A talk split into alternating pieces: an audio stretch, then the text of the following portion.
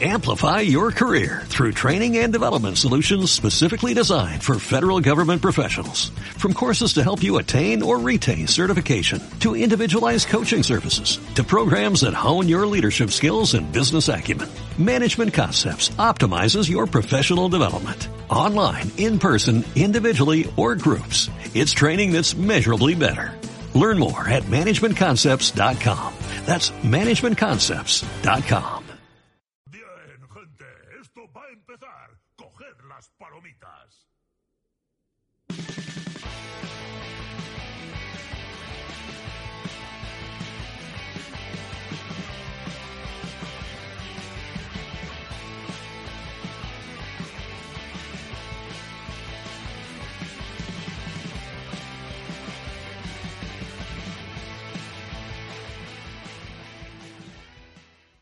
Muy buenas, jugones y jugonas, bienvenidos a Noche en el Nexo, programa 68, un mes y medio después. Lo primero, disculpa, bueno, la gente que está ahí en el directo y los que no escucháis por iVoox, iTunes, Spotify, Google Podcast y todas las plataformas del mundo donde hay podcast, disculparnos por este tiempo sin poder subir podcast. Primero, no hemos tenido muchas novedades y segundo, pues eso, a la semana que se ha podido comentar algo, pues me ha pillado a mí a contrapié y no he podido hacerlo. Así que lo primero de todo, disculpas por este tiempo de desinformación. Aún así, los que habéis estado más o menos siguiendo habéis visto que he subido vídeos a YouTube hablando de cositas. También he subido, buenas a Nikir, he subido los mini resúmenes de los parches que hemos tenido hasta ahora. Se me ha escapado un parche, ¿vale? Un parche se me ha escapado que no he podido hacer, pero todo lo demás lo he subido mini resúmenes. Aparte de todo eso, vamos a empezar con el spam rico y un mini off topic antes de empezar con todo el contenido serio. Lo primero, el spam rico. Voy a empezar a hacer análisis de repeticiones para, pues eso, analizar errores. Buena Yuyu, analizar errores, partidas y demás. No castearlas, sino ver errores, partidas, ver como lo que se podía haber hecho en la partida de una persona, de otra. Voy a empezar a hacer eso. Así que he puesto todo lo está puesto en la comunidad de YouTube, lo puse por Twitter, lo volveré a poner seguramente, buenas Draco, lo volveré a poner seguramente y lo pondré también en la descripción de allá donde escuchéis esto, pues lo pondré también en la descripción, mi contacto de Discord, donde me podéis pasar replays. Algunos ya me han mandado replay para ver, de hecho Desco me ha mandado como 4 o 5, no sé, un montón, pero bueno, mi idea es hacer cada semana 1 o 2, dependiendo de la demanda, ¿vale? Si gusta, la primera semana seguramente haré 1, no sé si la semana que viene me dará tiempo, pero intentaré hacer, pues eso, 1 mínimo por semana. Si veo que gusta, haré más. Si veo que no, pues nada. Yo las cosas, mi contenido va según la demanda. Por mucho, si veo que la demanda va bajando, pues obviamente cambiamos el contenido. Renovamos y hacemos otra cosita. Así que eso por ahí. Más cosas. Sí, recién empezamos. Aparte de todo eso, el mini spam. Bueno, esto lo diré al final. Lo del competitivo lo quería comentar, pero lo diré seguramente al final. Vamos ya con el contenido del programa en sí. Y vamos a empezar con el off topic. Antes de hablar de Heroes en concreto, vamos a hablar de alguna que otra cosita que atañe a Blizzard, pero que no es Heroes. Como por ejemplo la cancelación. Bueno, o sea, fue una sorpresa porque se supo a la vez que se anunció que no va a haber un shooter de StarCraft. Por lo visto, Blizzard estaba trabajando en una especie de shooter de StarCraft y, joder, me hubiera molado un montón ver en qué quedaba eso. O sea, aunque bueno, ya sabéis que Blizzard es muy de reciclar estas cosas. De hecho, del proyecto de, ¿cómo era? ¿Titán? De Titán o algo así salió Overwatch. De un shooter de StarCraft, pues seguramente acabe saliendo otra cosa. De hecho, creo que también hay una especie de Overwatch 2 por ahí anunciado o en proceso. Así que pues seguramente reciclen cositas y saquen algo de ahí. Esperemos, porque Blizzard es muy de eso. Más cosas. Bueno, los que sigáis Dota... Buenas, Rómulo. Los que sigáis Dota... Voy a pegar de nuevo el guión para los que estáis aquí en directo. Los que estéis escuchando esto en diferido, por donde sea, lo tendréis en la descripción de allá donde lo escuchéis. Lo dicho, los que jugáis Dota, hay un auto chess, ¿vale? Que estaba petándolo muy fuerte. De hecho, la gente entraba a Dota no para jugar a Dota, sino para jugar al auto chess, porque es una especie de minijuego de Dota, especie estratégico al estilo ajedrez, ¿vale? Una especie así, para que lo entendáis, una especie de tablero donde tú tienes una serie de personajes que están relacionados con el juego y pues tenían su serie de movimientos y habilidades. Por lo visto, League of Legends va a hacer lo mismo, es decir, van a sacar una especie de también auto chess de League of Legends. Lo cual me hace pensar a mí que, joder, Blizzard, súbete al carrito, ¿no? Eso, no sé. League of Legends no sé cuánto tiempo lleva desarrollándolo, pero AutoChess lleva 5 o 6 meses funcionando como mucho. League of Legends ya ha sacado el suyo. Blizzard. No tiene por qué ser del Heroes. Puede ser un Blizzard AutoChess con todos los personajes al estilo al estilo Heroes of the Storm, pero en plan AutoChess. Tiene que molar mucho, ¿no? Yo creo que molaría muy fuerte. Vale. Ya dejando los off-topic... Y vámonos a la parte... Ah, bueno, sí, una última cosa, mini spam. Estoy subiendo nuevos vídeos a YouTube sobre contenido de Heroes en plan educativo. Llevo una semana subiendo cosas que me gustan de Heroes, errores que se cometen, cómo jugar los modos de juego que tiene el juego. Y hoy, precisamente hoy, he subido consejos para mejorar en Ranked. Seguramente vaya desarrollando ese contenido, el consejo para mejorar, porque lo he dicho en el vídeo, que de ahí sale mucho, o sea, de ahí me puedo explayar muchísimo, lo que pasa que no podía, o sea, de hecho el vídeo se me ha quedado, no sé si han sido 15 o 20 minutos, y no me podía explayar más de lo que ya iba a ser muy largo, entonces he decidido dar los consejos así a grandes rasgos y seguramente me explaye más en futuros vídeos, así que si os gusta, si tenéis comentarios, si os interesa una parte más en concreto, de hecho ya he tenido comentarios que me han dicho, habla de los drafteos, habla de tal, no sé qué, que incluso han resumido un poco el tema de los consejos, que está muy bien. Pues si os interesa algo, dejadmelo en los comentarios, que está en YouTube, eso sí que es verdad que solo está en YouTube, así que tenéis que pasaros por YouTube para comentar y ver eso. La verdad es que son vídeos cortitos que merece la pena ver, así que invitados estáis.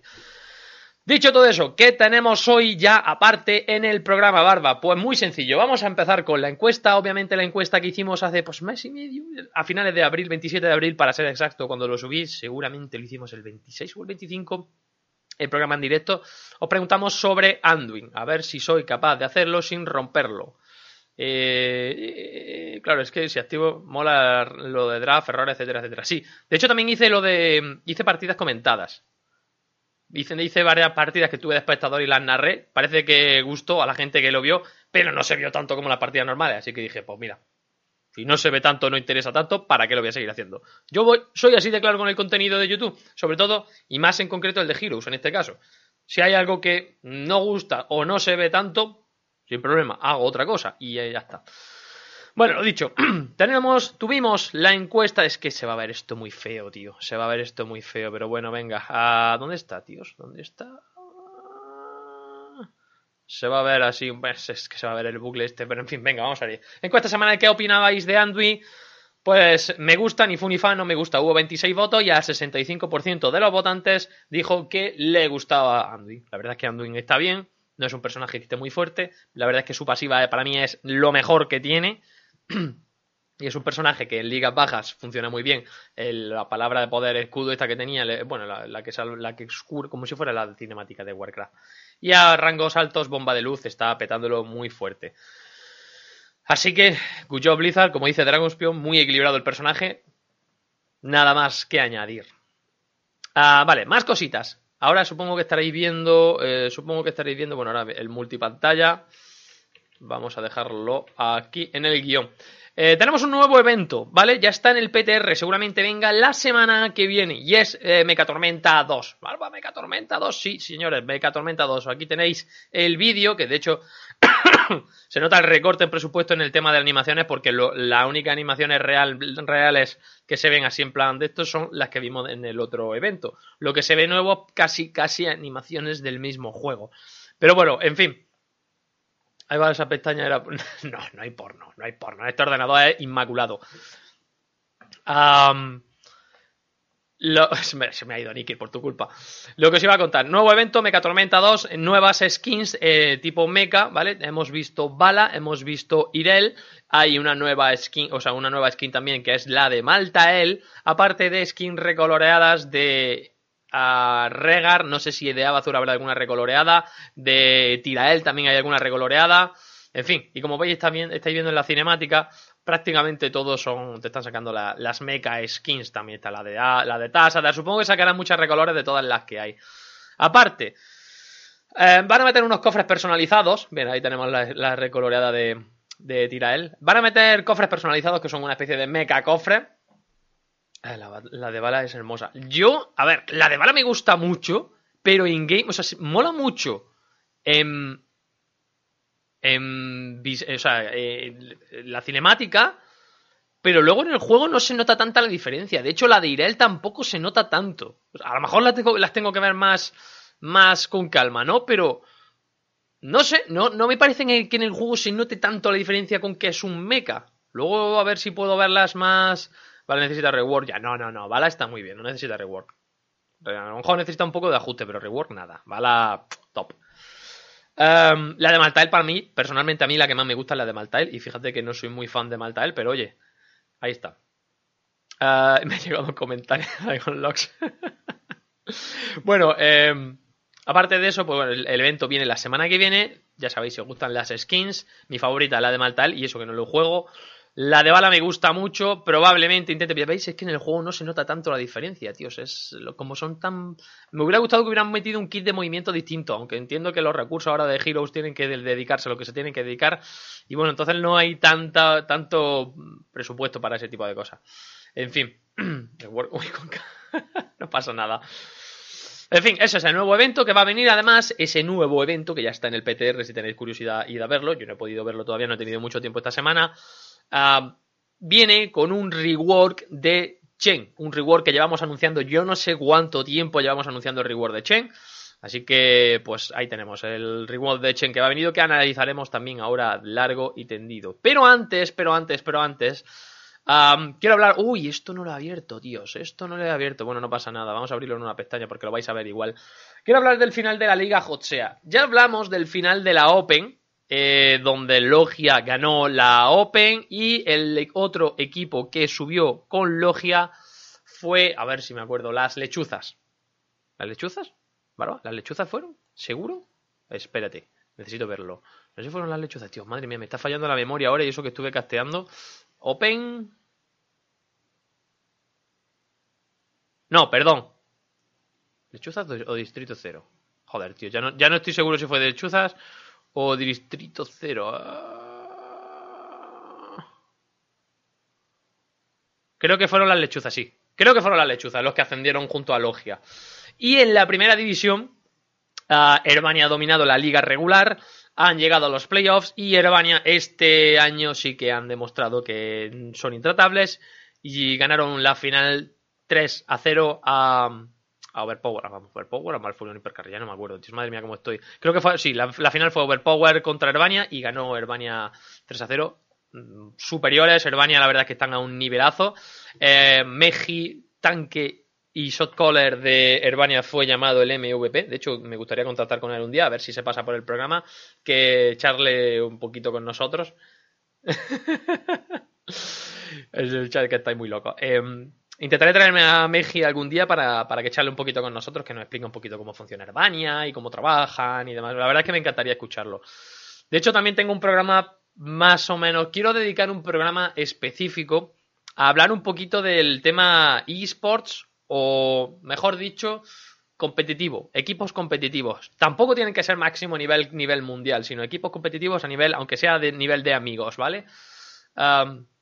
Quiero dedicar un programa específico a ello, tanto para nuestro equipo, hablar de nuestro equipo, hablar, por ejemplo, de equipos grandes como, por ejemplo, Meji, cómo trabajan los equipos, en fin. Me gustaría dedicar un programa a eso, así que... Si estáis interesados, dejádmelo en los comentarios. Allá donde me escuchéis, dejádmelo en los comentarios. Incluso la gente del directo, si os mola, también me lo podéis decir ahora. Si estáis muy interesados, lo intentaré organizar, ¿vale? Si no, pues bueno, cuando surgirá. Pero es un programa que tengo ahí pendiente y que me gustaría comentar. Vale, voy a ir cerrando cositas porque si no me voy a volver muy loco. Aparte de todo eso... Bueno, esta noticia ha salido y esta noticia la sé gracias a Ninja. Ninja, gracias por avisarme. O sea, tenía pensado que a ver si Ninja viniera a... que se pasara por el programa, ¿vale? Para que lo conocierais, Ninja Pudi, para que quiera buscarlo por YouTube, también hace directos en Twitch y demás. Me ha avisado, porque iba a venir a él, al final no ha podido, pero me ha dicho, oye, por cierto, ¿has visto la noticia? Esta noticia ha salido hace una hora, bueno, ya hace más de una hora, no llega a dos, el aplazamiento de la Liga de la Tormenta. En realidad el aplazamiento se sabía, porque hace unas semanas adelantaron el final de la pretemporada, sin decir nada, que fue como... Uy, qué curioso, ¿no? Pero es que, igual que lo adelantaron, lo han atrasado un mes, sin tampoco decir nada.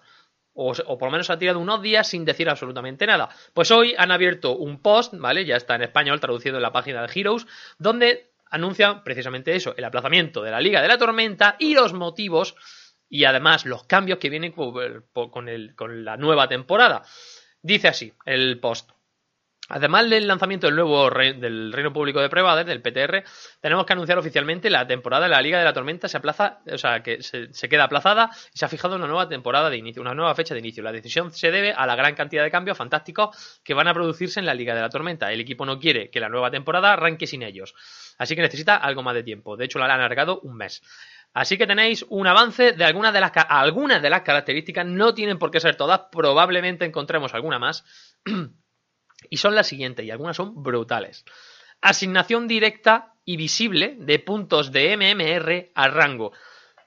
Esto es exactamente lo que llevaba diciendo un montón de tiempo. Es decir, el MMR y el rango ahora mismo parece que no tienen una relación directa. Lo que quieren hacer con el nuevo este es que sean directamente. Es decir, tu MMR va a indicar en qué rango estás y no al revés. Es decir, porque hasta ahora podías tener un rango muy alto y tu MMR más bajo y viceversa, porque no estaba 100% representado. Ahora lo que van a hacer es que directamente sea el MMR equivalga a tu rango y además podemos ver el MMR, una cosa que no tenía sentido ocultar, porque bueno, yo que sé, si está moviendo un rango y la gente se está comparando por rangos, ¿qué más te da? Dicen, no, es que no queremos mostrar el MMR porque la gente ya entra en tabús o en plan, yo tengo más MMR que tú, ¿para qué me vas a decir nada? Pues si ahora mismo se hace eso con el rango y con las ligas, ¿qué más te da que sea con rango con MMR? Ponme el MMR y así me quedo más tranquilo y veo dónde estoy y ya está, tíos. Veo mi MMR y punto.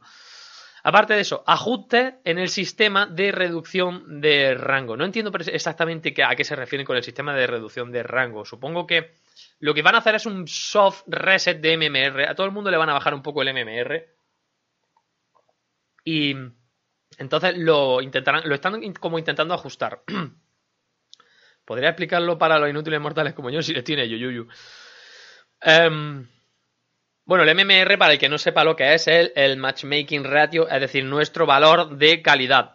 Ese es el numerito que dice lo buenos que somos en el juego, por decirlo así, ¿vale? El elo, por decirlo de otra manera. Es tu habilidad en el juego, efectivamente, Yuyu, es tu habilidad en el juego. Para el que no sepa lo que es, el MMR es el valor que ahora mismo ya existe, lo que pasa que no se ve, el valor de tu habilidad en el juego. O sea, tú ganas partidas, te aumenta ese valor, pierdes partidas, te disminuye ese valor. Ahora, ese valor no equivale exactamente a tu rango, lo que van a hacer es que sea equivalente y que además puedas verlo. Por lo tanto, menos confusión habrá.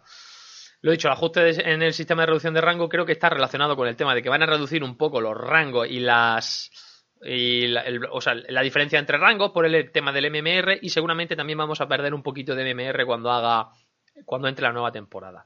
Menos partida de posicionamiento. Esto me parece bien, sobre todo para la gente que juega muchas partidas. Para la gente que juega pocas partidas, creo que es necesario que juegue las 10 partidas. Pero la gente que ha jugado 500 partidas en una temporada, como veo hay gente que tiene 200, 300... Oye, mira, el juego ya tiene suficiente información para tener tu posición más o menos clara, ¿vale?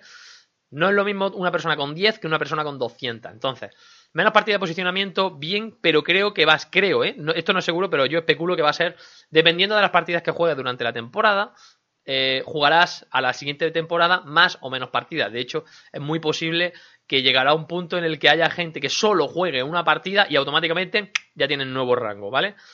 Aparte de eso, una nueva utilidad que van a meter a las clasificatorias, y es que hay cadenas de misiones de temporada.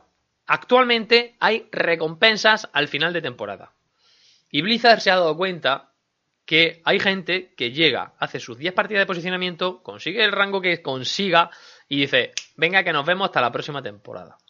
Entonces, lo que quieren evitar, o lo que quieren fomentar, mejor dicho, es que la gente juegue partidas clasificatorias a lo largo de toda la temporada. No solo jueguen 10 partidas y luego se desentiendan del arranque hasta la siguiente temporada.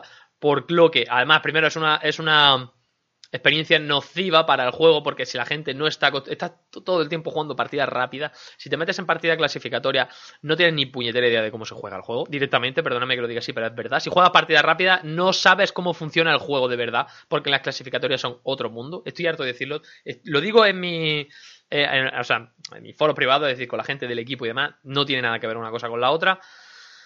Y claro, al inicio de temporada, partida de posicionamiento, te toca gente que está toda la temporada jugando partidas rápidas, pues te puede fastidiar bastante la partida, porque no saben jugar. De hecho, ayer estuvimos entrenando el equipo, después de entrenar estuvimos jugando unas cuantas partidas más y nos encontramos gente que jugaba cosas aberrantes, no tenían conocimiento del juego, ni posicionamiento, ni las builds, nada. Era una cosa que dices, bueno, y además era una persona con un personaje de nivel 50 o así. Dices, sí, lo tienes a nivel 50. Oh, es que soy... Era precisamente un Caeltas. Dices, oh, soy un Caeltas de nivel 50. Sí, ya. 50 de partida rápida. No tienes ni puñetera idea de cómo funciona. O sea, si eres un Caeltas de nivel 50 y estás jugando así, me estás demostrando que lo has jugado solo en partida rápida. Así que no me cuentes tu vida. Así que...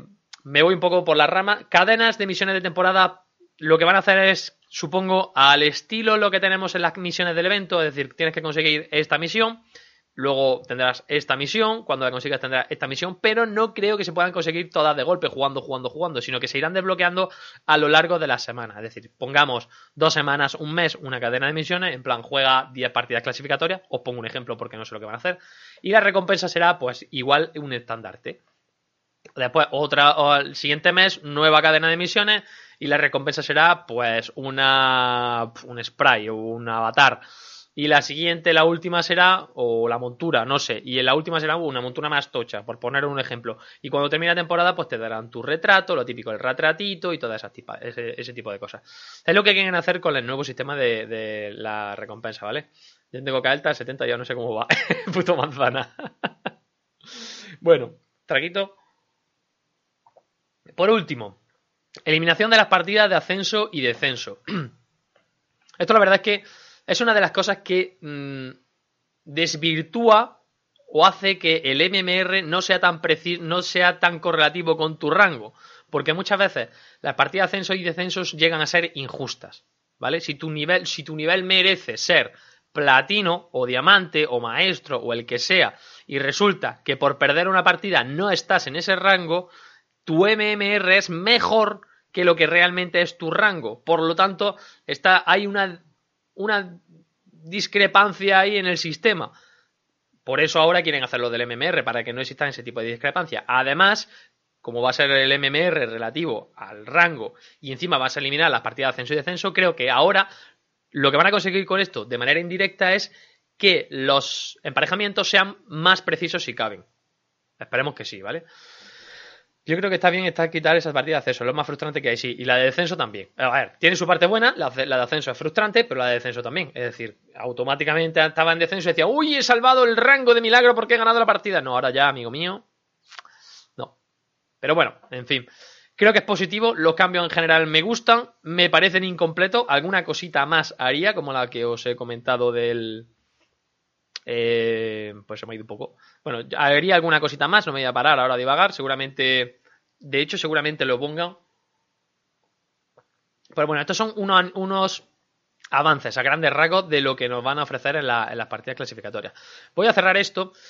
Y bueno, aquí tenéis el resumen. Aparte, han anunciado 3 nuevos amas. Preguntas y respuestas, ¿vale? Buenas, Doxnom. Y que las partidas de ascenso sean por varias de ascenso y de descenso. No van a poner varias, van a dejarlo, o sea, van a quitarlo, vas a subir automáticamente y vas a bajar de rango automáticamente, es lo que hay.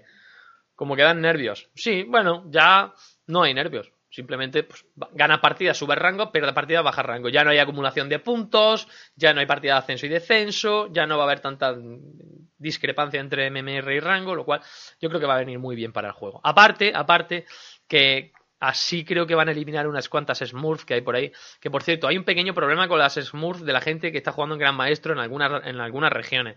Se sabe que en Corea, por ejemplo, hay ciertos jugadores profesionales que lo único que están haciendo hoy día es cogen una Smurf, se ponen a jugar en... De hecho, han coincidido, no sé si 5, 6, 8 profesionales de nivel Gran Maestro jugando rankeds en plata con Smurfs.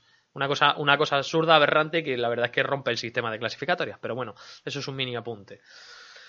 Se han anunciado 3 nuevas preguntas y respuestas. Uno, el próximo será el 20 de junio, es decir, de aquí a nada, estamos a 14, de aquí a 6 días. Bueno, 14 en el momento que esté haciendo esto en directo. Habrá otro en julio y otro en agosto. Todavía no se han anunciado los temas en cuestión. Seguramente el 20 de junio sea para aclarar todo el tema de las clasificatorias. Julio y agosto. Entiendo que el de agosto a lo mejor está más enfocado a la BlizzCon, a lo que puede venir en la BlizzCon. Y julio no sé lo que nos pueden hablar. No sé lo que vendrá en julio. Espero que tengan buenos temas preparados. La verdad es que estos últimos preguntas y respuestas no me han defraudado. Yo no me esperaba mucho de ellos y me parece que han sido muy útiles para informarnos de muchas cosas, así que esperaré con ganas las preguntas y respuestas. Si no hay novedades, haré lo que he intentado hacer otras veces, hacer un pequeño vídeo resumen, subirlo a YouTube y si puedo convertirlo en formato audio, también subirlo a iVoox, iTunes, que es lo que estoy haciendo con los Noche en el Nexo Express, que son pequeños audios de 20 minutitos o así, donde os informo de los pequeños cambios. Ya está, porque no da para programa completo, o a lo mejor porque no he tenido tiempo de hacer programa esa semana, pero no quería dejar la información colgada, ¿vale? ¿Para qué sirve tener una cuenta Smurf? Pues depende. Para mí, a mí personalmente no vale para nada, pero hay gente, por ejemplo, gente profesional que juega una Smurf para hacer el reto, que ya es como famoso hacer el reto de bronce a maestro o a gran maestro o a diamante. Gente que empieza, gente que es muy buena, pilla una cuenta de bronce y empieza a jugar clasificatoria hasta que llega maestro o gran maestro. Lo han hecho ya muchísima gente. Me parece bien, me parece que para la gente profesional, para entretener a sus espectadores cuando hacen streaming, me parece muy bueno. Sobre todo, si son educativos. Porque hay coreanos. Y eso sí lo he estado leyendo en foros. Hay streamings de coreanos que se dedican a hacer eso, pero se tiran todo el rato flameando al resto del equipo por el directo, ¿vale? No, a lo mejor escribiendo no, o sí, pero en mayor parte lo están flameando en el directo. Qué malo es este tío, qué mal está haciendo esto, qué mal está haciendo lo otro. Eso me parece que es nocivo. De hecho, a mí me pasa muchas veces en las clasificatorias porque tengo la frustración, pero no soy un tío profesional. Es decir, yo que voy a ese tío a mí no me va a escuchar, pero si tú eres un profesional, enseña a ese tío, ¿sabes? Enséñalo, no te cagues en su nación. Enséñale a jugar bien, que para eso estás. Aparte que hay un concepto que parece que no se termina de aclarar, y es: si una persona, si de 5 personas que es el equipo, solo una sabe lo que es correcto y 4 no lo saben, pero creen que es correcta otra cosa, resulta que lo correcto se convierte en incorrecto, porque no estás haciendo lo que tu equipo va a hacer, por lo tanto no vas a formar un equipo, no vas a formar pelea de equipo, grupo, y vas a perder la partida. Por lo tanto, lo incorrecto se convierte en lo correcto, entre comillas. Bueno, es una discrepancia. Seguramente hable de esto en un vídeo más en profundidad en YouTube. Bueno, vamos con Buenas, Trufado, ¿qué tal? Ojo, ¿estamos calentitos? ¿Qué tal, Trufado? Yo calentito no, tengo el ventilador ahí, ¿eh? Bueno, vamos a pachar al tema fuerte del día, que es el rework de Chen. Y agarraos que vaya cambios que le han hecho a Chen. Para empezar, y voy a empezar diciendo, Chen no va a ser tanque, va a ser bruiser, va a ser un hostigador, una persona que está ahí, que aguanta y que hace, que molesta a la backline del equipo enemigo, ¿vale? No va a ser tanque puro, pero tiene mucha utilidad. Así que vamos allá. Para empezar, cambio a las habilidades. Estampar barril, la cambian un 50%. Solo un 50%. Y ahora entenderéis por qué. Se ha aumentado el coste de brebaje de estampar barril. Vale, antes de empezar con los datos, que sepáis que he intentado hacer lo mismo que hago siempre con los parches: eliminar la mayor cantidad de números posible. Lo que pasa es que hay algunos números que son necesarios, así que si escucháis numeritos, lo siento, pero son necesarios, tenéis que prestar atención a ellos, que para eso lo he dejado. Estampar barril, la habilidad de la W, que tirabas el barril de cerveza, ¿vale? Le han aumentado el coste de brebaje y le han puesto una nueva funcionalidad. Estampas tu barril contra el suelo, lo que inflige daño y empapa de brebaje a los enemigos afectados durante 3 segundos. Eso ya estaba. Además, lo ralentizas un 10% durante 1,5 segundos, ¿vale? Es decir, los enemigos los empapas durante 1,5 segundos, están empapados un 10%, es decir, ralentizados, perdón, un 10%, no mucho, pero es una ralentización. Y después, esa ralentización, después de 1,5 segundos, esa ralentización aumenta a un 40%, el resto, el otro 1,5 segundos posterior, ¿vale? Tras usar el barril, es decir, tú tiras el barril y empapa a la gente, tras usarlo, esta habilidad se convierte en aliento de fuego, lo que era antes la E. La E ha desaparecido y la han unido a la W. Por lo tanto, ahora tú tiras el barril y 1,5 segundos después de tirar el barril puedes activar el barril, pero no es el barril, es el aliento de fuego. Dos habilidades en una. No se puede activar automáticamente. Hay un segundo y medio de cooldown entre habilidad. Es decir, tiras a W, pasa un segundo y medio y puedes tirar el aliento. Y el aliento hace exactamente lo mismo, pero está unido a la W. De hecho, vamos a leer los datos.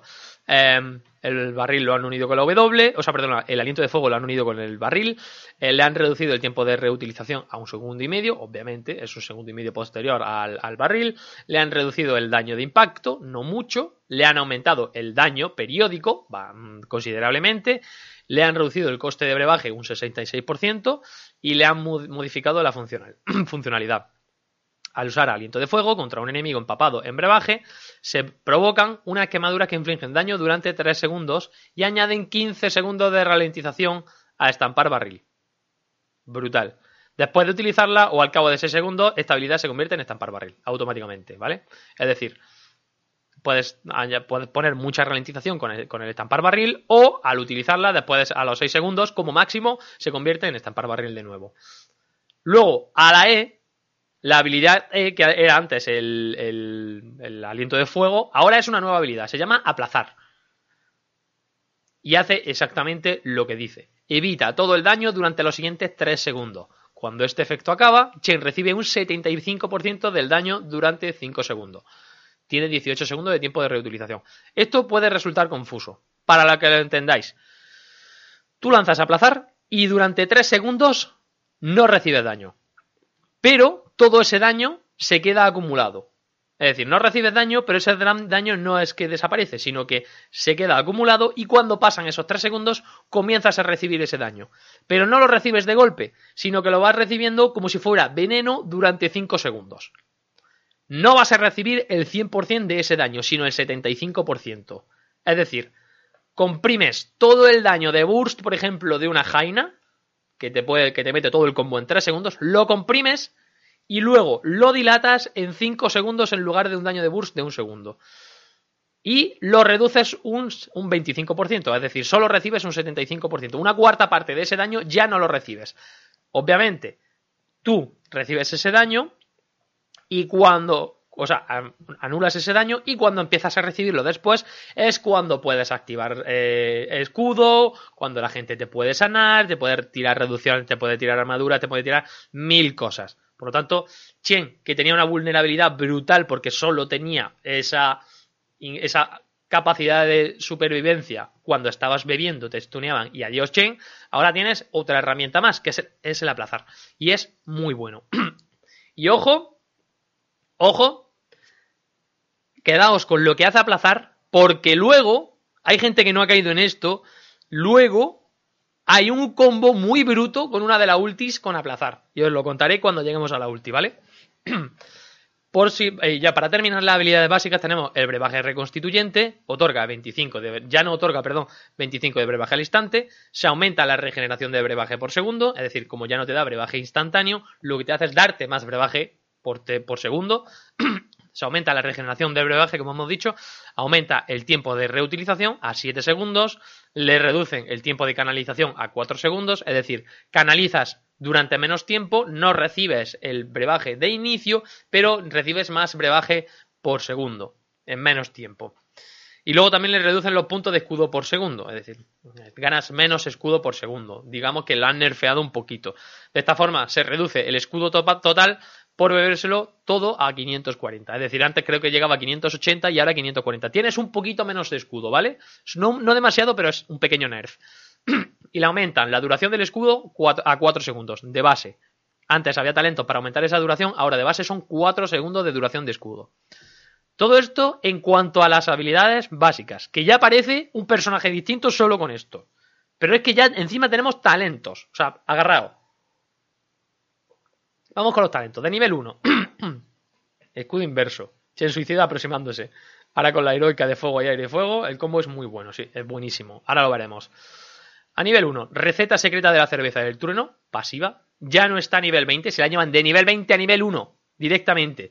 Le aumentan la sanación y bueno, lo que hace es le aumenta la sanación un 2% de la salud máxima de Chen. Es digamos que un talento de sanación. Nuevo talento, Ojo del Tigre, talento de nivel 1 también. Tiene una misión Aumenta la duración de la sanación de las esferas de regeneración un 100%. Recompensa. Esta es parecida a las típicas misiones de esferas. Pues aquí tenemos otras. Te recoger 15 esferas de regeneración. El 50% del escudo de brebaje persiste indefinidamente. Esta ya la teníamos. Es parecida a lo que ya había. Pero bueno. Nos vamos a nivel 4. Lanzamiento de barril eliminado por completo. Llamas fulminantes se la han llevado de nivel 13 a nivel 4. Y la duración aumenta a 4 segundos, ¿vale? La llama fulminante. Y luego tenemos llama acumuladora, que se la han llevado de nivel 1 a nivel 4 y le cambian la funcionalidad. Tiene una funcionalidad totalmente nueva. Aumenta el daño de las quemaduras un 25% y los ataques básicos contra héroes que prendan su arma, aumentan su duración 0,75. Es decir, mientras un héroe está ardiendo, si le pegas un ataque básico, van a estar más tiempo ardiendo. Nos vamos a nivel 7, sabor intenso, eliminado del tirón. Pugil esquivo se lo han llevado de nivel 1 a nivel 7 y le han puesto una funcionalidad extra, aparte de lo que ya tenía. Mientras está activo, también otorga un 30% de velocidad de movimiento a Chen.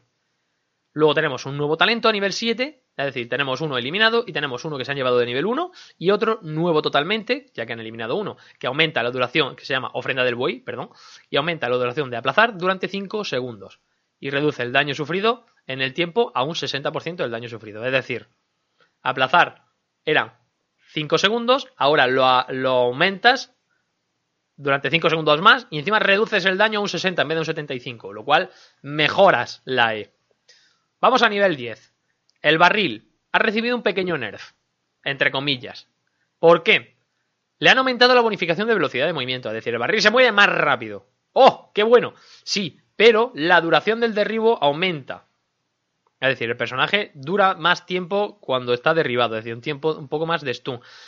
Y la velocidad del derribo aumenta también, es decir, empujas más lejos a los personajes. Antiguamente era solo como un pequeño desplazamiento, ahora digamos que el empujón desplaza casi lo que una habilidad, una Q de Raynor, más o menos es lo que desplaza el barril ahora. Así que hay que tener mucho cuidado, hay que jugar el barril más inteligentemente y yo creo que ahora el barril se va a utilizar para jugarlo contra paredes o para hacer disengage o cosas así. También se puede hacer para atraer al enemigo como hasta ahora y se va a hacer con más facilidad porque el empujón es más grande. Va a ser más difícil manejar el barril de manera correcta que hasta ahora, ¿vale? O sea que hay que tener cuidado, la gente va a tener que reaprender a jugar el barril. Y luego, Tormenta, Tierra y Fuego, sigue teniendo la misma base, entre comillas, pero tiene un concepto totalmente distinto. Vamos a verlo. Le reducen la salud a los espíritus, obviamente. Recordad, Tormenta, Tierra y Fuego lo que hace es dividirse en 3 espíritus, Chen... cada habilidad solo puede lanzarse una vez. Antiguamente se dividía en 3 espíritus y cada espíritu tenía una habilidad que la controlábamos con la Q, la W y la E. Ahora y las podíamos tirar varias veces mientras duraba la heroica. Ahora solo la puedes lanzar una vez. Pero la habilidad final que se lance se potencia. Es decir, tú tiras una habilidad, tiras la Q, por ejemplo, después tiras la W, pues entonces la E va a ser potenciada. Digamos que cada habilidad va a tener una especie de mejora según si es la última o no. Vamos a ver las mejoras. Tormenta, nueva funcionalidad. Los espíritus ganan un escudo de 400 durante 3 segundos. Si es la última habilidad que se ha lanzado, esa cantidad sube hasta 750 sin límite de duración. Es decir, son escudos que duran infinito, entre comillas. Y la duración de la tormenta de tierra y fuego aumenta a 5 segundos. Es decir, aumenta la duración de tu heroica 5 segundos más. Y el escudo permanece. Eso en cuanto a tormenta. En cuanto a tierra, la W, fuego y tierra saltan a la posición del objetivo e infligen 32 de daño. Es decir, infligen daño, vamos a dejarlo ahí, y ralentizan un 70% a los enemigos. En una zona amplia durante 1,5 segundos. 70% de ralentización durante 1,5 segundos de base. Si es la última habilidad, el daño infligido aumenta un 300%. Y el salto inmoviliza a los héroes que alcance durante 1,5 segundos. Se convierte en un stun. Aumenta el alcance de la habilidad. Se aumenta también el alcance de la habilidad. Se reduce la ralentización básica. Y se aumenta el periodo de ataque de esa habilidad. Del espíritu de tierra. Y ahora vamos con la habilidad fuego. Con la E. Aumenta la velocidad de ataque y el daño del espíritu un 50% durante 5 segundos. Si es la última habilidad que se ha lanzado, aumenta la velocidad de ataque y la bonificación del daño un 75% y los espíritus ganan un 50% de velocidad de movimiento mientras dura. O sea, esto es hostigador nivel máximo. Recordad, ahora conviertes el ulti, tiras 2 habilidades y la tercera que tires es potenciada. Y ya. Y no puedes tirar más. Así que hay que tener muy claro de qué manera vas a jugar la heroica esta. Yo creo que ahora tiene muchísimas herramientas de estabilidad para lanzar. Y ahora viene el combo que queríamos comentar, que creo que Draco ya sabe por dónde van los tiros. Y es, ¿recordáis la habilidad de la E que hemos dicho de Chen? Que es decir, que inutilizas el daño durante 3 segundos y luego lo recibes, digamos, sobre el tiempo como si fuera un veneno a los 5 segundos posteriores. Pues ahora, cuando lanzamos Tormenta, Tierra y Fuego, si tiramos la E, recibimos todo el daño, y justo cuando vamos a empezar a recibir el daño, tiramos la heroica, todo el daño que habíamos recibido y que íbamos a recibir, o sea, todo el daño que habíamos omitido y que íbamos a recibir durante 5 segundos desaparece. Porque digamos que cambiamos de instancia durante unos segundos en el juego. Como que desaparecemos del juego y volvemos a aparecer. Por lo tanto, no recibimos ese daño. Es decir, lo estamos anulando y luego no penalizamos por ese daño que hemos recibido. Desaparece. No lo recibimos. Es daño que no nos hacen. Lo omitimos durante la E y luego al convertirnos desaparece. ¡Puf! ¿Qué ha pasado? No hay daño. Como si nos hubieran tirado un escudo de Medivh. Pues igual. Protegidos 100% de ese daño, y al momento de convertirnos en tierra, fuego y trueno, ya ese daño no existe. Por lo tanto, ese daño está anulado. No sé si tendrá nerf, porque estáis diciendo que va a estar nerf. No lo sé. No sé si lo nerfearán o no, pero me parece un combo muy bueno. Es que lo que va a hacer esto es que todo el mundo va a jugar Tormenta, Tierra y Fuego. Claramente, o sea, es que esta habilidad ahora, el combo que tiene es brutal a partir de nivel 10. Por lo tanto, no sé si lo van a nerfear o lo que harán será mejorar el barril, que puede ser la segunda opción. Hacer el barril muy viable para que la gente se sienta tentada. Que yo creo que sería la manera correcta de hacerlo. Pero bueno, vamos a verlo con el tiempo. Vamos a pasar a nivel 13, anillo de fuego, se lo llevan de nivel 4 a nivel 13, le modifican la funcionalidad y dice, después de prender fuego a un enemigo, estalla en llamas e inflige daño a los enemigos cercanos, parecido a la bomba viva de Caeltas. La aumentan la duración y la aumentan el daño. Tenemos un nuevo talento a nivel 13 para dar y tomar, es un talento pasivo, lo bajan del 16 al 13, le aumentan la duración 4 segundos, ¿vale? La pasiva, es decir, tu pasiva te aumenta la duración durante 4 segundos más. Y le aumenta la cantidad del escudo a los aliados, es decir, haces un escudo a los aliados de 70. Funcionalidad añadida, ahora aplica instantáneamente un escudo de valor de 180 a Chen. Es decir, el escudo que teníamos instantáneamente antes lo tenemos a nivel 13 con este talento, ¿vale? Para dar y tomar. Pasamos a otro talento que es punto de presión de la Q. Funcionalidad añadida, patada voladora, ralentiza al enemigo un 35% durante un segundo. O un 70% si Chen tiene escudo de brebaje. Es decir, si tienes el escudo y pegas la patada, ralentizas un 70%. Es un engage buenísimo. Esto se convierte en un engage brutal para Chen. Lo que pasa es que está a nivel 13, ¿vale? Es una partida que ya está más o menos tal. A ver, ¿qué me estáis diciendo? Uy, si Morales se tira su ulti de pegar más rápido con la tormenta de tierra y fuego, ¿qué pasa? Pues que te vuelves una... No sé, supongo que mejorará a uno. El caso del barril que tenga escudo y que lo veo bien, aunque hay muchas cosas que anulan esas cosas. Bueno. Vamos a la última habilidad de nivel 13, toque de miel, le dan una nueva funcionalidad, aumenta la ralentización de estampar barril y su duración, es decir, mejora, digamos directamente de base, mejora el estampar barril. Bastantes herramientas tenemos manera de jugar con la patada, tenemos manera de jugar con el barril, tenemos talentos curiosos. Vamos a nivel 16, otra ronda eliminado, talento de la W, otra ronda eliminado, le ha metido un nuevo talento que es celeridad, los ataques básicos contra héroes, enemigos. Contra héroes enemigos que están ralentizados, enraizados o aturdidos, ¿vale? Es decir, los que sean vulnerables, la palabra vulnerables, digamos así, reducen el tiempo de reutilización de aplazar un segundo y medio y otorgan 15 de armadura a Chen durante 3 segundos. Es una manera que tenemos de utilizar la celeridad con más frecuencia, utilizando ataques básicos, lo cual pues Chen no suele hacer mucho, pero bueno, aquí tenemos el talento para mejorar esa E. Tenemos un nuevo talento, golpes de combo, un rasgo, es decir, pasiva. Cada tercer ataque básico consecutivo contra un mismo objetivo, un Sinte inflige un 75% de daño adicional. Mientras Chen tenga escudos de brebaje reconstituyente. Todo juega mucho con tener los escudos de Chen. Durante los 2 segundos posteriores gana un 50% de velocidad de ataque. Es decir, un Chen de autoataques, YOLO. Y por último tenemos salto volador. Funcionalidad modificada, reduce el tiempo de reutilización de salto volador durante medio segundo. Cada vez que un héroe enemigo recibe daño por haberse quemado. Es decir, reduce el tiempo de reutilización de salto volador medio segundo cada vez que un enemigo recibe daño por quemado. Digamos que podemos spamear la AQ, ¿vale? Por último, Tenemos brebaje purificador a nivel 20, ¿vale? Estos son ya talentos de nivel 20. A nivel brebaje purificador se lo han llevado de nivel 7, se lo han llevado a la heroica de nivel 20, la ultra heroica, por decirlo así. Le ponen una nueva funcionalidad que es lanzar brebaje reconstituyente, vuelve a Chen imparable durante 1,5 segundos. Lo cual, oye, por el tema del stun y tal, pero es que hay otro talento que es muy bestia, tío. Eso es muy bestia. ¿La Q recibió rework? No. Mosquito, por cierto, bienvenido. Y no recibió rework. La Q no la han tocado. Vale, tenemos otro nuevo talento, brebaje de energía. Si Chen completa totalmente el lanzamiento de brebaje reconstituyente, consigue un 20% de salud máxima y un 20% de daño aumentado durante 25 segundos. Digamos que es una sanación y además potencia nuestro ataque básico.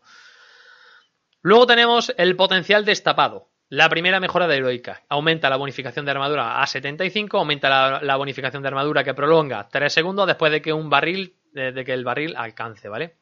Y luego aumenta la velocidad de movimiento de un 100% a un 125%.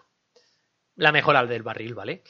Y por último, tenemos el conducto elemental y es que le cambian la funcionalidad. Aumenta la salud de los espíritus al 100% de la vida de Chen y todas sus habilidades se vuelven potenciadas. Aquí no lo tengo puesto y aquí pone todas sus habilidades. Potencia en la salud máxima de Chen y toda su habilidad. Digamos que la mejora que hemos dicho antes, la habilidad mejorada, la última habilidad que utilizábamos de las tres era mejorada, pues a nivel 20 todas son mejoradas. Es decir, Tormenta, Tierra y Fuego se vuelven rotos. Si te deletean un personaje tranquilamente a nivel 20 puedes hacer un 1-1 casi cualquiera y te lo revientas. O sea, a mí me parece que este talento, junto con que el combo con la E y el nivel 10 se van a elegir, y yo creo que casi todo el mundo va a ir a conducto elemental a nivel 20. Me parece ese talento decide teamfights directamente. Bueno, este es el reward de Chen. No he puesto todavía en la encuesta qué os parece el reward de Chen, porque quería poner, no lo he comentado y quería poner la encuesta esta semana, lo debería de haber dicho antes, pero lo digo ahora, ¿vale? Os he preguntado por Twitter, ¿vale? En @noche_nexo, ¿qué opináis de los cambios de las partidas clasificatorias estos que han anunciado? Tenía pensado preguntar sobre Chen, pero al anunciar la noticia esta de las clasificatorias, pues oye, la vamos a poner. Os he dado 4 opciones. La opción, o sea, los cambios son los que hemos anunciado antes, no los voy a repetir. Y os he dado 4 opciones. Me gustan, son buenos pero insuficientes. La tercera opción es necesitan más trabajo. Y la cuarta opción es no me gustan. @noche_nexo. Tenéis una semana para responder a la encuesta. Seguramente no haremos programa la semana que viene, pero en un par de semanas me gustaría hacer un programa para analizar un poco el impacto de Chen y sobre todo si tenemos novedades, porque como vamos a tener un pregunta y respuesta el día 20, que estamos hablando de que el día 20 caen jueves. Bueno, a lo mejor si tenemos programa la semana... No, la semana que viene no tenemos programa porque no puedo. La semana que viene no tendremos podcast. Probablemente el día 28 de junio intentaré hacer podcast y hablaremos del resumen de preguntas y respuestas si no hago vídeo resumiéndolo. En fin. Estad atentos porque si no hay podcast intentaré hacer un vídeo resumiendo el pregunta y respuesta, ¿vale? Lo más importante. Bueno, el reward de Chen está aquí, ya sabéis, la encuesta, podéis opinar sobre el tema de las rankeds. Todo este es el contenido que teníamos en el programa, más o menos rapidito. Voy a quitar la pantalla para que no volváis locos. ¿Dónde está esto aquí? ¿Dónde está, tío? Captura de pantalla. Ahí, para que no veamos el bucle. Eso sí lo nerfearán. Sale otra semana este reward, los pequeños cambios en SL. Vamos a ver lo que nos traen, porque el PTR seguramente salga la semana que viene con el evento y las clasificatorias las veremos más adelante. Yo creo que para finales de julio o incluso agosto, ¿eh? No sabría decir. Bueno, aparte de todo esto, tenemos el comentario de Absurdidad del último programa, que hace ya 1 mes y medio, pobre Absurdidad, perdóname. Bueno, vamos a ver, nos decía Absurdidad en los comentarios. También he revisado los otros, pero nadie me ha dejado un comentario como para leer, sino buen programa, Barba. Muchísimas gracias a todos los que me habéis dejado comentarios de ese estilo. Voy a leer y, bueno, si queréis animaros a dejar un comentario más extenso, tanto en iVoox como en YouTube, os lo voleo sin problema, como por ejemplo voy a hacer con Absurdidad. Nos dice Absurdidad, una vez más, una vez más aquí poniéndonos al día de las novedades de HOTS, aunque eso sí, se ha notado la ausencia del loquillo Tony y sus siempre acertados comentarios. Por la contra, Blue se le vuelve a entender todo lo que dice, como si hubiera vuelto a salir de la cueva donde lo guardáis de vez en cuando. Y bien se nota que el héroe sigue ahí, sacando parches de nuevos héroes. Es cierto que no con la asiduidad de antes, pero también llega un punto en el que si seguían sacando héroes al ritmo que antes, hubiera saturado al panorama. Totalmente de acuerdo. Y como vais comentando en ocasiones, el juego está en un momento en el que debería de priorizar revisar héroes existentes y escenario. De hecho, se vienen un par de reworks este año, probablemente. Por lo menos uno. Y creo que va siendo hora de que ganéis alguna partida en la Liga Hotsea. De hecho, ganamos alguna partida en la Liga Hotsea. Afortunadamente, o vuestro plan maestro de haceros los novatos para luego sorprender a los rivales se irá al traste. Bueno, a ver, tuvimos la temporada primera ha sido de toma de contacto. Vale, quería aprovechar esta parte final del programa y aprovechar el comentario de Suridad porque va en relación. Y deciros, la Liga Hotsea ha terminado, la Gyrus Lang ha terminado. Tasa Dar, seguramente sea el reward de Tasa Dar. ¿Qué es lo que quiero decir desde aquí? Quiero animaros a todos, animaros a competir, tanto la Liga Hotsea como la Heroes Land. ¿Por qué, Barba? A ver, si yo no tengo ni idea del juego y... Sinceramente, la experiencia competitiva, y no tiene por qué ser a nivel profesional, sino competitiva a nivel Liga Hotsea Open Division, que es un grupo de amigos que se juntan para jugar partidas, ¿vale? Aunque hay gente muy buena, pero en general es eso. Esa experiencia es un añadido al juego que recomiendo a todo el mundo experimentar, porque para mí es la experiencia definitiva del juego. O sea, no hay nada que va posterior a eso ya. O sea, para mí están las partidas rápidas y las trifulcas, después está la experiencia de las no clasificatorias, que es como voy a poner a prueba mi conocimiento, las clasificatorias donde se pone a prueba tu conocimiento, tu habilidad, tu paciencia, comunicación, tu capacidad de aprendizaje, todo prácticamente, y luego tenemos el competitivo, que es otro escalón más. Y os recomiendo a todo el mundo que lo probéis. Hay sitios donde se puede hacer se pueden formar equipos. No esperéis a uniros a uno. Si realmente queréis competir, no esperéis a uniros a un equipo. Es muy fácil montar un equipo. No necesitáis nada. Simplemente a ponerlo. Vale, ¿vamos a entrenar luego o qué? Yo estoy libre esta noche. Pues sí, seguramente juego unas partiditas ahora, Poli. Pero bueno, vamos a terminar el programa y ahora le damos el directo. Es muy fácil montar un equipo, organizarte con la gente, simplemente pones un post en el Discord de la Liga Hotsea o os pasáis por mi Discord, que también pondré el enlace del Discord, en el foro de Heroes también se puede, es decir, es muy fácil juntar gente. ¿Por qué digo esto? Porque yo hace poco abrí un post diciendo que estábamos reformando el equipo porque va a haber cambios, ¿no?, de la nueva temporada, de gente que no quiere seguir, gente que no puede, gente que directamente pues no quiere jugar... Entonces estamos renovando el equipo y estamos haciendo... Bueno, hemos estado haciendo fichajes y posiblemente acabemos haciendo alguno más. ¿Qué es lo que pasa? Que tuvimos muchísima gente que quería entrar en el equipo. No todo el mundo tenía la experiencia y el nivel para poder jugar. Porque nosotros obviamente no buscamos partir desde cero otra vez esta nueva temporada. Es decir, ya tenemos un nivel de aprendizaje. Queremos gente que se adapte más o menos a ese nivel de aprendizaje. Porque si reclutamos gente... que empieza donde empezamos nosotros, vamos a empezar la temporada justo donde empezamos la temporada pasada, que es desde cero aprendiendo. De hecho, con el equipo que tenemos ahora mismo, que ya tiene rodaje, nos está costando. Imaginaos si tenemos que empezar con cero conocimiento de nuevo. Entonces, es complicado. Pero claro, si todo el mundo parte desde ese punto, teniendo ganas, teniendo interés, todo el mundo mejora, se lo pasa todo el mundo genial. Y lo que os iba a decir, toda la gente que no ha entrado en el equipo... ha montado otro equipo y yo me comprometí, les ofrecí el montar un equipo secundario, un equipo B, por decirlo así, con todos los que no entraban en el equipo, y yo me ofrecía, tanto yo como Hitler, a tutelarlos, a ayudarles a mejorar, a aprender a entrenar, etcétera, etcétera, etcétera. Entonces, de hecho, casi siempre que podemos estamos echándoles un cable, y hay gente que tiene muchísimas ganas y que están ahí demostrando que cualquiera que quiera puede competir. Ya solo está el querer aprender, el querer mejorar. Entonces, os animo a que todos viváis esa experiencia. Si tenéis un poquito de tiempo, fijaos que yo no tengo mucho tiempo, yo tengo un par de días a la semana para dedicarle a Heroes con relativa tranquilidad. De hecho, hay semanas que ni eso, porque mi tiempo es limitado, sobre todo por YouTube. Pues fijaos, si yo que soy una persona que tengo poquito tiempo, le puedo dedicar pues a alguien que tiene un poquito más de tiempo libre, os invito a que viváis esta experiencia. Sinceramente, lo merece. Aparte de eso, chicos, pues poco más. Simplemente, bueno, supongo habréis notado que no hay otro copresentador conmigo hoy. Hoy no ha podido venir nadie. Aparte he intentado invitar, tampoco ha sido posible. Así que por no dejar el podcast sin hacer, lo he hecho yo. No hay problema. Sabéis que no me callo. Así que será un exo en la noche. Será, de momento el nombre que están diciendo es Barba Academy. No sé si lo acabarán llamando así, pero de momento lo llaman Barba Academy.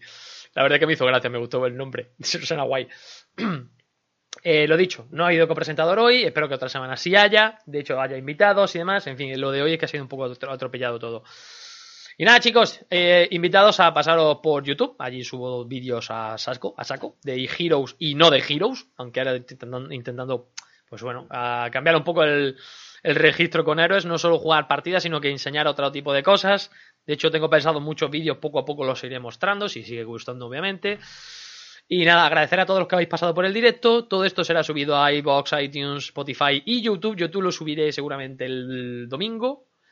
No sé si mañana sábado me da tiempo, pero si no el domingo. Y el resto de plataformas, pues seguramente mañana lo tengáis disponible.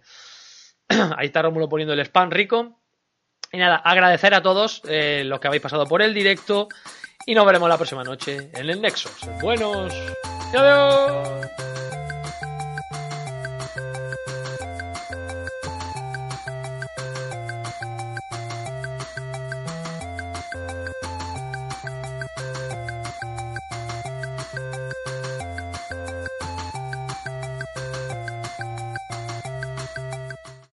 Amplify your career through training and development solutions specifically designed for federal government professionals. From courses to help you attain or retain certification, to individualized coaching services, to programs that hone your leadership skills and business acumen, Management Concepts optimizes your professional development. Online, in person, individually, or groups, it's training that's measurably better. Learn more at managementconcepts.com. That's managementconcepts.com.